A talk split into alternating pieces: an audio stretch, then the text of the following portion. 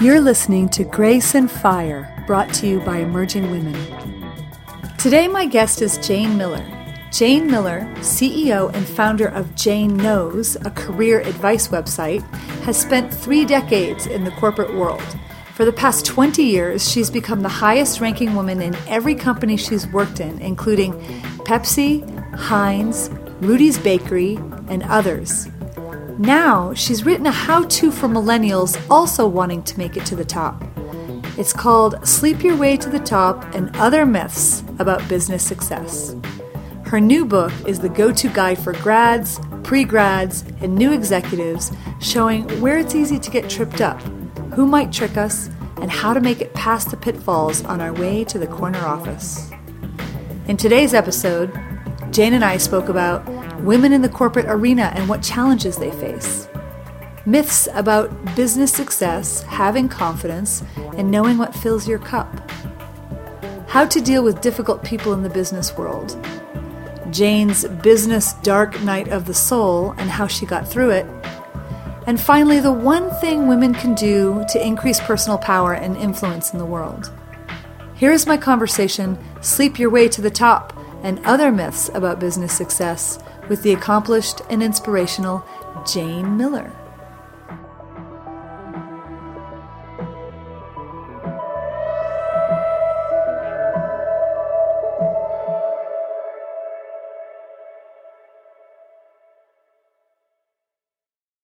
Hello, welcome, Jane. So excited to be here. Thanks so much for having me on the show. Great. So good to have you. I think the best way for us to start, just so people have context about how amazing you are, could you give us a little bit about your background and what the significant sort of emergences or milestones that have led you to be where you are today? Great. Well, if uh, if you'll indulge me, and I'll try not to make this too long, I think uh, to understand a little bit about my success in business, I have to go back to my beginnings. I'm uh, from Peoria, Illinois, and my mother got pregnant with me when she was uh, a girl, and I was the first of four kids. And so my mother was a, a stay-at-home mom for a number of years until my dad uh, left us. And back in the day, uh, you could be a deadbeat dad, and so all of a sudden, my mother was uh, quite young with four young children, uh, no education other than high school, no work experience whatsoever. And it really uh, drove her to have at any one time three low paying jobs. So she was the gal that answered the uh, 911 calls from like 11 at night till 6 in the morning. She was the gal that cleaned bedpans in the nursing home. She was the gal that drove the school bus and, you know, really kind of all at one time. And so I think um, she really formed for me at a very early age that to have options in life, one must have a great education and not be put in a situation uh, like she was, where she was really, really struggling and really depending on me to help watch my little brothers who were 10 years younger and also uh, bring in income for the family. And I think that formed so much about who I was and I was so, um, and who I've become. And I'm so fortunate because I think a lot of young girls in my situation, their mother would have wanted them to stay home with them to help take care of the bills and help take care of the littler kids uh, in the household. And my mom, because of the background that she had, believed so firmly that I had to change my circumstance. Mm-hmm. And again, the only way to do that was to go to college. So I guess as a starting point, um, knowing that that's kind of where I began would really sort of help form uh, the success I've had in business. And she was, how old was she when she had you? She was uh, 19. Okay. And then three other kids starting at 10 years. I mean, that's amazing. I feel like we need to do a podcast with her. That's great. yeah, so my mom has definitely had a uh, um she's definitely had a really difficult life and interestingly none of my three brothers who are younger than me none of them went on to college. They wow. all like my mother got their um uh girlfriends and then spouses pregnant and sort of kind of continued the the same sort of um trajectory that my mother was on.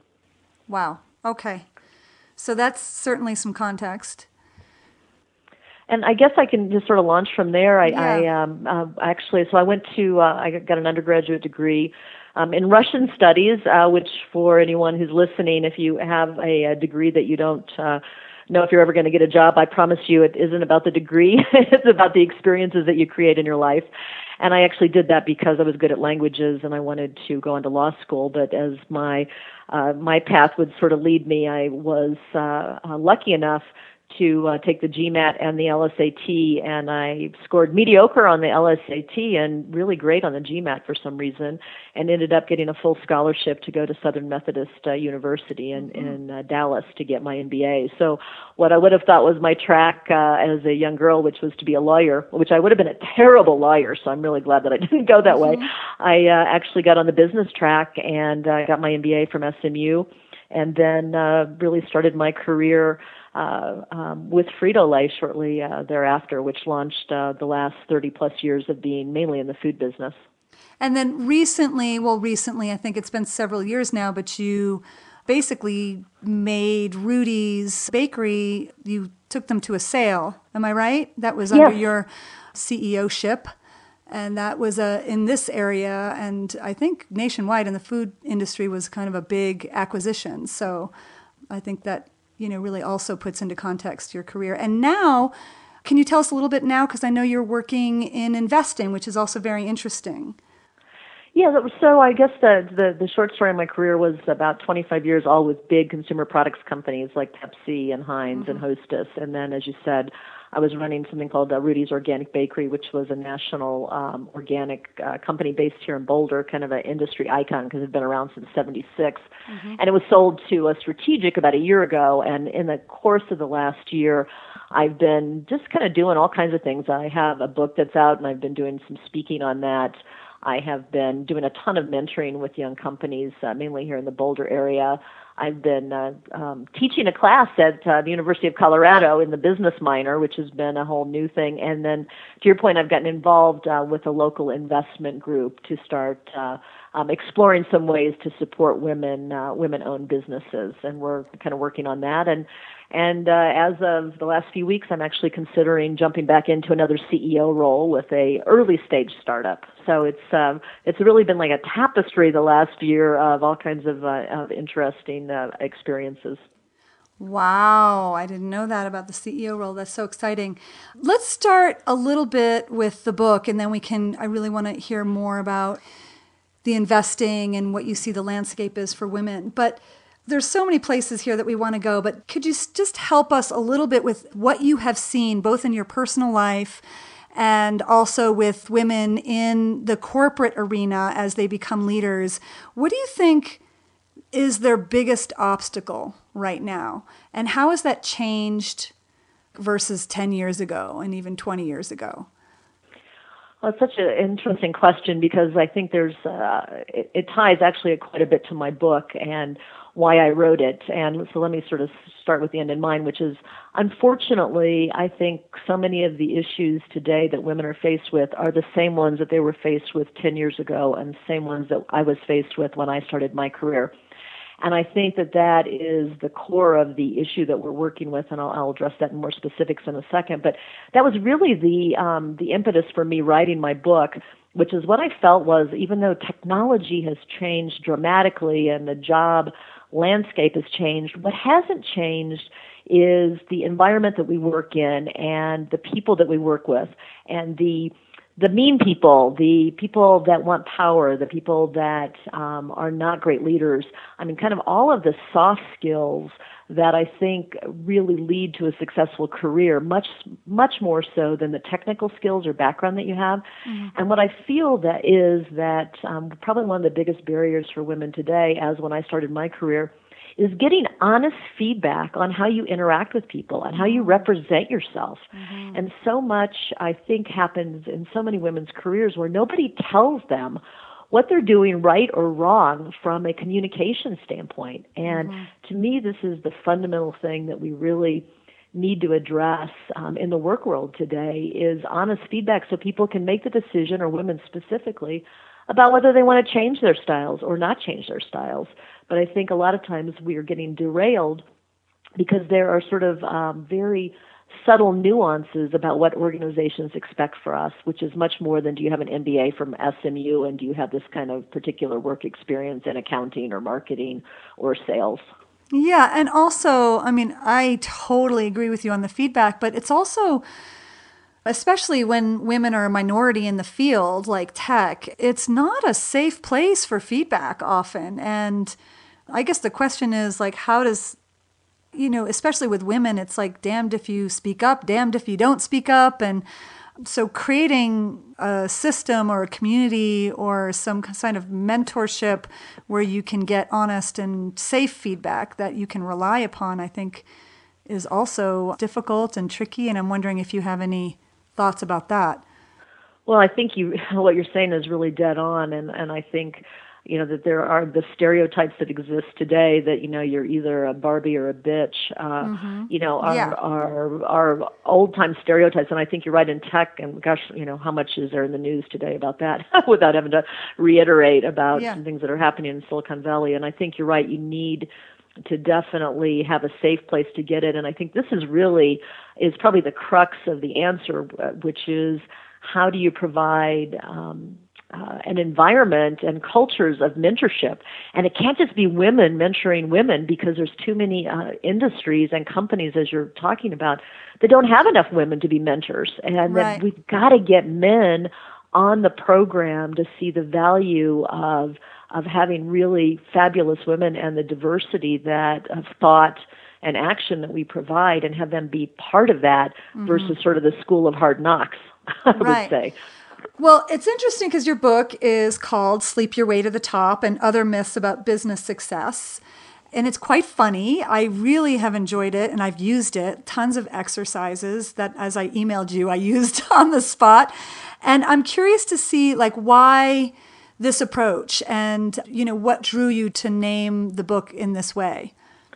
Well, it's it is funny because uh, most people only see the title "Sleep Your Way to the Top" and not the subtitle and, and other myths about business success. And I get sort of two reactions. One is the the the funny one where someone gets the joke, and the other is sort of this almost like, "Oh my God, how can you be you know supporting women sleeping their way to the top in this day and oh, age?" Right. You know, so it's very it's very polarizing in some ways. But it really came from a simple truth, which is in our careers I believe that confidence is the key thing that allows us to be successful. If you had to have one attribute that a person would have, it's about personal confidence. Mm-hmm. And what happened to me early in my career was I made a shift from marketing to moving out into a general management role. And I was the first woman ever from marketing to make a move like that. And it was uh, a very coveted role, and men were in all but one of the positions. And when I got the position, the rumor went around that I must have slept with somebody to get the job. Mm. And at the time, it was, you know, I was, um, gosh, I think 31 years old, something like that, 32. Mm-hmm. And it was devastating to me because I, I couldn't believe that somebody would think that that was how I would get ahead. Mm-hmm. And as a very, you know, confident young woman, it was really uh, something that that could have easily derailed me thinking that everybody was thinking that sort of thought and so it mm-hmm. always stayed in the back of my mind that if i ever were to write a book that i would want to use that as the title because it's such an obvious myth that you can actually sleep your way to the top. I mean, if you could, I mean, we'd all be doing it all the time, right? I mean, if that was the easiest way to do it, why not? No kidding, right? Jeez. if it was just that. But unfortunately, as I kind of talk about in my book, it actually has exactly the opposite effect that mm-hmm. um, when you actually you know kind of go down that path it doesn't help you at all in fact it sort of diminishes your uh, capability so the theme one of my themes in my book is the key theme is about um, creating your serendipity, which is making your own luck in your career, and how much of our career we really control. But really integrally um, involved with that is this concept of confidence and feeling good about the decisions you make. And in this case of the rumor that went around um, when I got promoted, you know, it was pretty much quickly dispelled because my team got great results and it was sort of a thing of the past. But it was still an ugly little rumor that I had to contend with. And I think in this day and age, uh, there still are the same kind of evil sort of thoughts and rumors that go around when people have had success that um, mm-hmm. um, others covet. Mm-hmm. You talk about your zone, getting into your zone in the book. And this is something I think for women too, because we are so overextended. Whether or not we have kids, uh, I think we just take on a lot of, you know, running the household and a lot of nurturing in other places. If it's not kids, it's our parents. And so I'm curious to see, you know, what you have to say on that, especially for people who are feeling overwhelmed with working the extra hours to keep up and to you know, make the move and to overcome the obstacles that women usually face in the executive arena? Well, I think first of all, you're dead on about um, talking about how we, uh, you know, I think as a gender kind of overextend ourselves, and and and it isn't just about having kids or a spouse. There are a lot of other uh, obligations, as you said, and and some of uh, some of us have, you know, are juggling all of those. You have all those plates in the air. Yeah, at, and we want to be perfect time. and all of this. Yeah. Exactly, exactly. And I and I really kind of characterize that as and one of the key things I talk about in, in when I talk to groups of people is is dispelling the myth about needing to be a superhero or a superwoman. Mm-hmm. And I think that's one of the biggest issues that we run into is as a woman, instead of um, uh, sort of looking at my own priorities and what's most important in my life, what I find is I want to be as beautiful as you, and I want to be as smart as somebody else, and I want to be as rich as somebody else, and I compare myself to someone who is the best in all of these different fields. Like I need to be that best person. And I think a lot of us as women sort of lose perspective of what we're really good at and what we love and are trying to be this perfect person and are trying to be this superhero and actually kind of forget what's important to us, but instead say what's important to my spouse or what's important to my parents or what's important to my kids mm-hmm. as opposed to starting with yourself. And I guess, I mean, there's, you know, this is probably the toughest thing for any of us to kind of grapple with, which is what are the right priorities and when, and they change. I mean, when I was in my 20s, my priorities were very different they are now that I'm in my 50s. I mean, they're not, it's like I'm a totally different person just because of where I'm at in my life. And I think, you know, to me, one of the key things about being in your zone is really understanding what's important to you and how you focus on that and realize that you know it you know there may be a few women that can do it all and you know god bless them but most of us have to prioritize we just can't do it all and we have to do i think the things that um fill i, I kind of always say fill my cup that there's a lot of things in life that sort of drain you but what are you doing that sort of fills this cup that gives you the energy to take care of the things that really drain you? So in my life right now, my mother's quite ill. And so it's, you know, it takes a lot out of you to be the caregiver of someone who's got a lot of health issues. So I try to make sure I balance that kind of drain on my life with doing things that I really love you know, like mentoring young people, teaching at the University of Colorado, you know, things that um, that allow me to to feel like I'm um, focus on the priorities that are important to me now. Mm-hmm. And also, you know, the thing about your zone is it just feels like I wonder if there's also a mindset of. I on one hand I'm like, oh, stay positive. Like I can't, you know, stand that. Um, right. right. I mean, right. You know, I don't want to always be thinking negative thoughts, but I also, you know, God, just the gymnastics around staying positive, just I get exhausted from that. But are there other mindsets that you found helpful to kind of stay in that zone, especially when you're dealing with something so difficult? Like taking care of your mother, and you're involved in investing, and you're about to take on another CEO role, and you're a mentor to me and other women. So you are out there. Yeah. well, probably not any more so than anybody else because yeah, it is. I, I think that that maybe the the best piece of advice I would have there is is really to focus on your strengths you know, that sounds so simple, but I think again, um, I know when I was early in my career, I got a lot of advice like, "Hey, Jen, you do these things well, but if you could do these things great too, you know, you'd be the super well-rounded person." You know, again, this sort of superhero oh, kind of mentality. Right. And I don't believe that at all. I think that if you're focused on the things that you're great at, yeah. then it'll come out in everything you do, and that kind of energy will will really be spread to others. And you're right, you can't always be like, let's just be super positive all the time because that's just not realistic. Right. Um, but I do think if you're focusing on the stuff you love versus the stuff you don't love, mm-hmm. there will be a positiveness that will that will just sort of um, uh, exude from you because you're doing things that you're good at. Mm-hmm.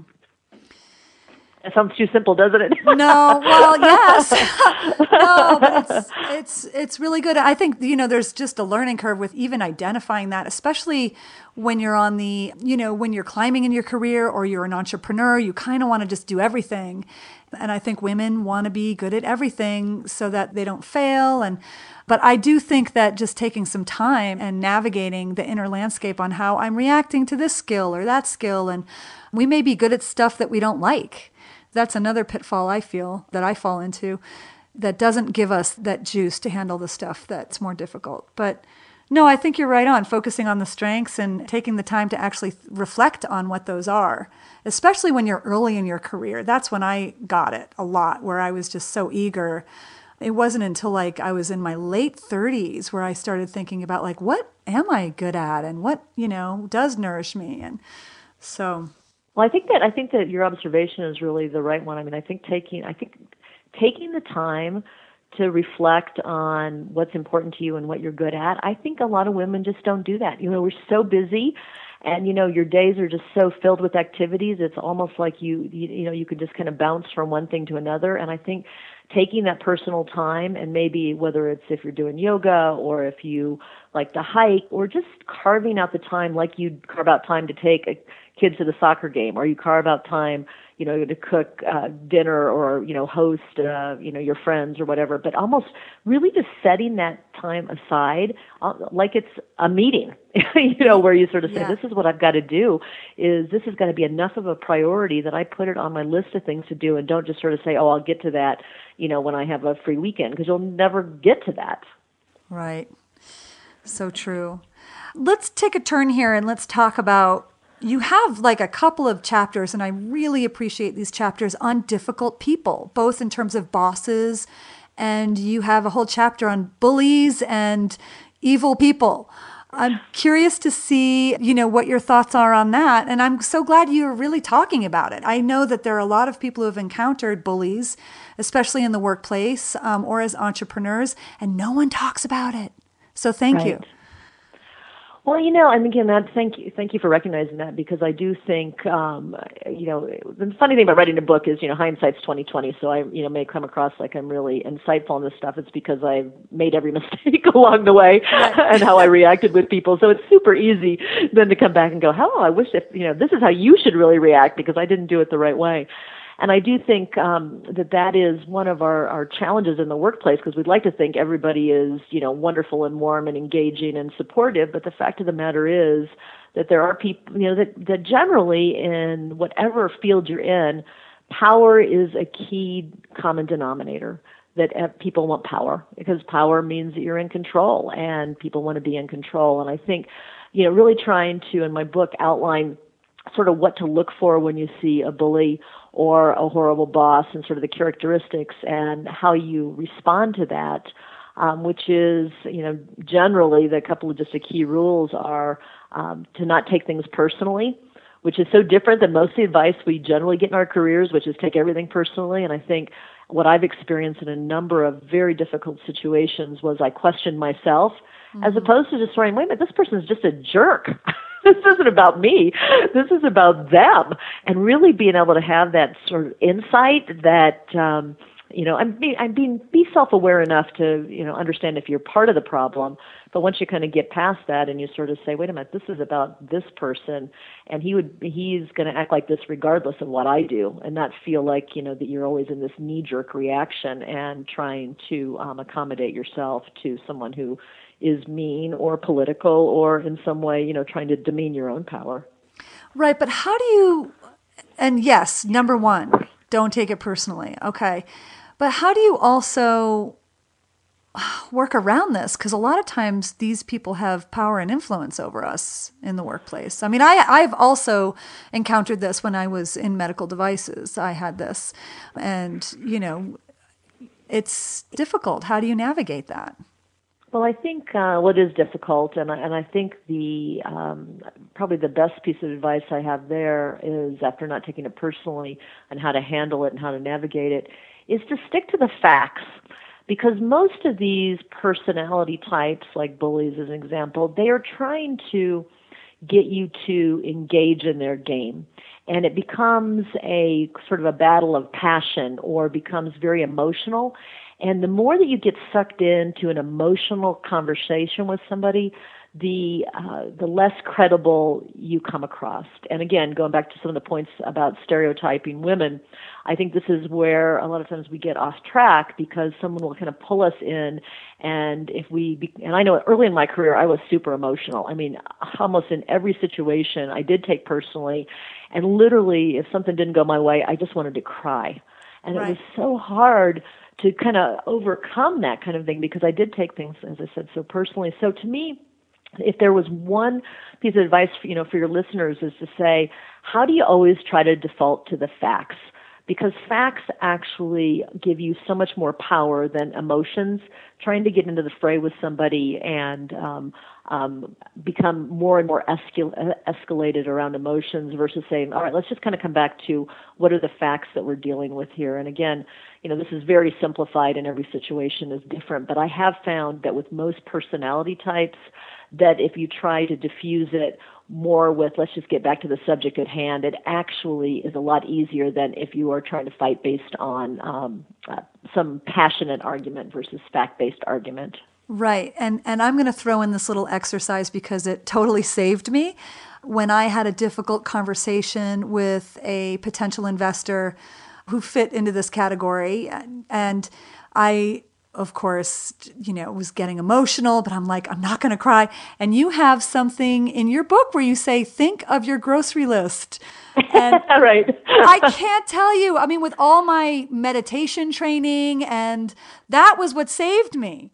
Like, you know, like I've done like 20 years of practice. And honestly, thinking of my grocery list was the most handy thing that I could have in my brain at the time. And it totally like diffused everything. So I just want to throw that out to the listeners. It's helpful. That is so funny. I'm so glad that worked. I know it sounds so mundane, but I can literally, like yourself, remember being in situations where all I wanted to do was sort of to react in a way that was going to engage me more in a, a more emotional way. And when, really, when you're thinking about um, a gallon of milk, you know, right. you know, a carton of eggs. I mean, it just sort of, it, it just kind of, it, it, it, it takes your whole psyche and puts it someplace else, which is very grounding. Yes, although I, I was adding to the list bottle of wine, bar of chocolate, Game of Thrones. okay. That's great. um, so, okay, so your book is just funny, and I just love the approach. It makes a lot of heavy stuff light. But I'm curious to see if you have ever experienced what I call like a business dark night of the soul. And how did you get through it? Oh, I, I definitely have um, on a on a couple of occasions, and I guess um, probably the best, uh, the more recent one to explain is is um, uh, most recently I was, and, and this is I guess have been about eight or nine years ago now, but it's my probably most one of my darkest moments, and I guess if I could just frame up the situation. I was uh, the president of Heinz in London, and that was quite a prestigious job. I had a flat in Holland Park, which is in West Kensington, which is quite a wonderful place. Um, in uh, London, you know, was Heinz was one of the of the more prestigious companies in London. So on on paper, you know, it really looked like I had, you know, probably about the one of the most amazing jobs a person could have. So, you know, I had a driver and it was a huge business and, you know, again, it was uh, you know, quite prestigious, the second biggest uh, division at Heinz. And I um would say again, so if you look at your resume or you want to compare yourself to others, it would look like, you know, Jane Miller, president of Heinz was a, you know, pretty knockout kind of person. But it was really hard for me because it was uh, the job itself uh, was a very very high pressure job, and uh, for a number of reasons. One, it was the second uh, biggest division of Heinz, and, and that in, in and of itself is not a negative. I knew what I was signing up for. But while I was there, there was actually um, an activist investor had come after Heinz to uh, sort of change the scope of the board and kind of question some of the business results. And as such, the uh, senior management team based back in Pittsburgh really, I would say, was even more aggressive in terms of their uh, expectations for the presidents of the divisions.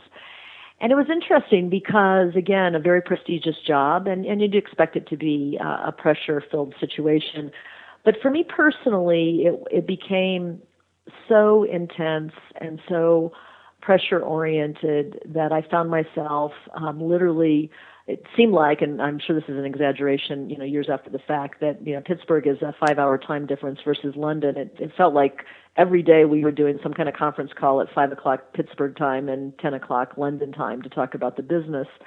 And so it was one of those things where I just sort of dreaded, and I literally would get off the phone, make a martini that would probably knock out a 300 pound man, um, and go to bed and wake up the next morning to sort of face the same thing. And and so the the the dark thing for me was trying to to understand this trade off between being what on paper and from a power standpoint was one of the most prestigious jobs I could ever have had relative to how I felt about the day to day of the job and how I felt about um, me as a person. And so my kind of my kind of dark decision was and, and time was to say what was more important to me to be in an environment that uh, was more nurturing and more fulfilling for me, or to be in an environment that everybody else would look at and say, Jane Miller totally rocks. what a superstar she is.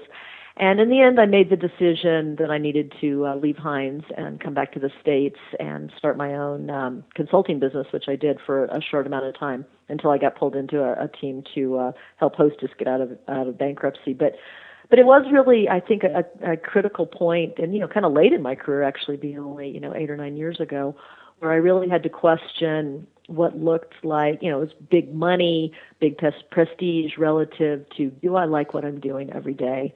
And at the end of the day, I didn't. And so I had to kind of walk away from something that I think could have been much more lucrative and probably could have led to even bigger jobs should I have followed followed that path.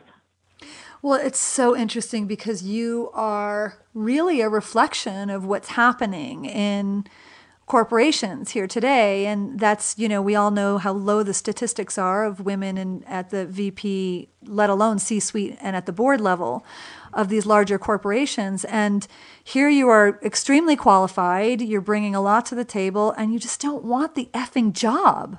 Right. Right? So it's like exactly. what what can we do to like is there anything to be done instead of just walking away? I mean, I'm just like, run, right? But right. I also feel like let's, is there something that we can do through this conversation and integrating men, as you say, at some of these corporations so that we can change? I think the men are exhausted too. They have to be.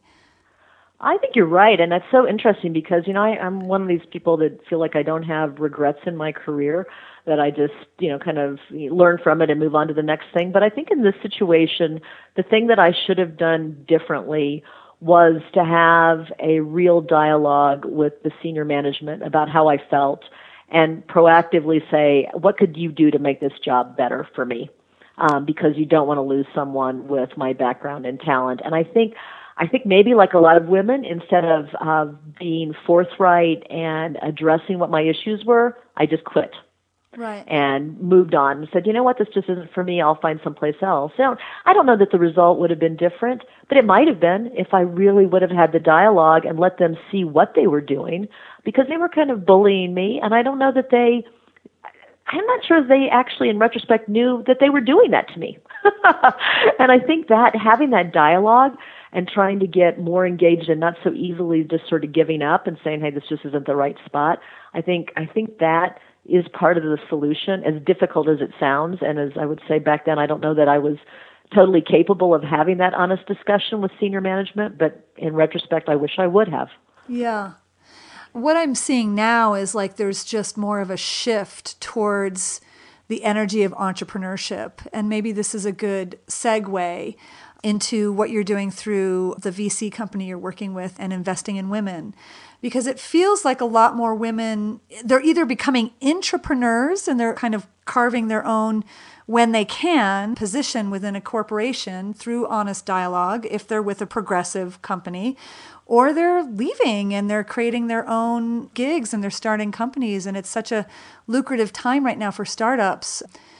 And even though you know the rates are still you know, against them succeeding. Uh, but I wonder if there's more of an opportunity in entrepreneurship for women and what your thoughts are on that, given that you are in a position right now investing in them.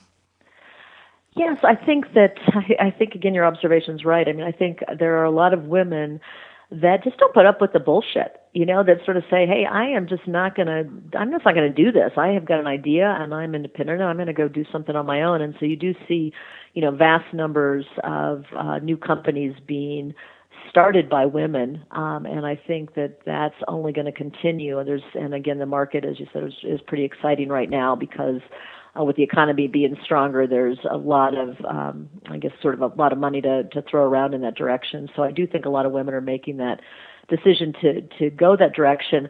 I think, though, similar to being in big companies, what we've got to be able to do is help those entrepreneurs um, be able to be more successful and support them in ways to make sure that that their businesses do rise. That that I think that again, like being in the corporation and not getting feedback, I think this whole concept of nurturing and mentoring young companies and women are starting to be able to get them the network that they need to be able to be successful. I mean, I think you're very familiar with a group started here in Boulder called Merge Lane. Right. And Elizabeth and Sue are doing, you know, have just launched an accelerator uh, focused on eight different uh, women uh, led companies. And really, with the idea being that they're not only putting money behind it, but they're putting this key thing called mentorship because so much of, I think, what young companies need are support in the areas that they're not so good at and being able to have access to that. So I do think it's a really exciting time now. And I think it's so important for women to not try to be the superhero. I mean, I think early in my career, um, in addition to trying to not just focus on my strengths, I also spent a lot of time trying to do it on my own as opposed to saying, you know what? I don't have all the answers, and how do I build a network of people with complementary skills? And that's not a bad thing. I mean, asking for help is not a four letter word. And trying to uh, um, really build uh, a network of people that can help support you and help fill in the gaps. And to me, this is probably the most exciting thing about being in Boulder today is that we have a community here that I think is so um, accepting and um, um, reinforcing and trying to figure out how uh, young companies can be successful. And I don't know if, if you've seen that yourself with emerging women, but it's uh, oh, it's definitely. definitely something I've seen. Yeah, I'm seeing it in Boulder. I'm also seeing it in other places too. It feels like the what Brad Feld calls the startup ecosystem is becoming more of a concept instead of oh yeah, let's just like find the next Angry Birds, you know? Like, right. right, right, right. I right. mean, to me, it's like all the money's going to Angry Birds, you know? like, or like, how is that helping the world be a better place, you know? Uh, um, or did you see the Kickstarter campaign for Exploding Kittens? Oh my lord, no, I didn't. You should you should check that out. Our okay. listeners should too. It was a Kickstarter campaign that I think they were trying to raise initially. I don't know fifty thousand dollars, and I think they raised ten million. And it's a card game. wow! Oh okay, that's how to raise money, I guess. I mean, yeah, exactly. Um, yeah, but I think the whole idea of a startup having an ecosystem and having more of an extended community it's like a hugely, first of all, feminine concept, I believe, than how things have been done in the past, where it's like, you know, you go it alone and pull yourself up and or you you know you get huge amounts of money and you don't even have any network and you just have a really good idea.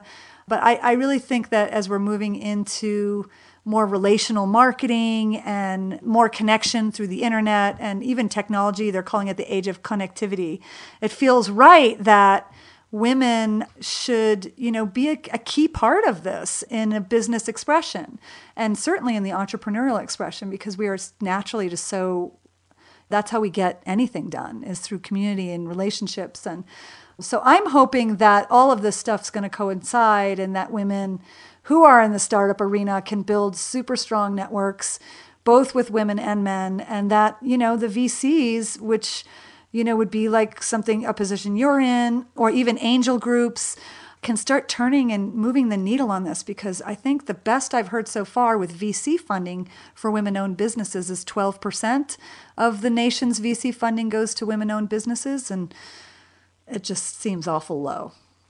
You know, I think it. I think it does, and I think you know part of the again, this is the the the the soft skills dilemma. The how do you give feedback? How do you help? It isn't just their business idea, but it's how it's presented. I mean, I in my kind of research for the work we're doing here, um, I, I can't remember the sor- source. I think it might have been Credit Suisse, but they literally said that the chances of if a man and a woman present the same thing the man has a 60% better chance of getting the deal than the woman with exactly the same deal. Right. And so I think that's so fascinating in terms of, again, from a mentorship standpoint.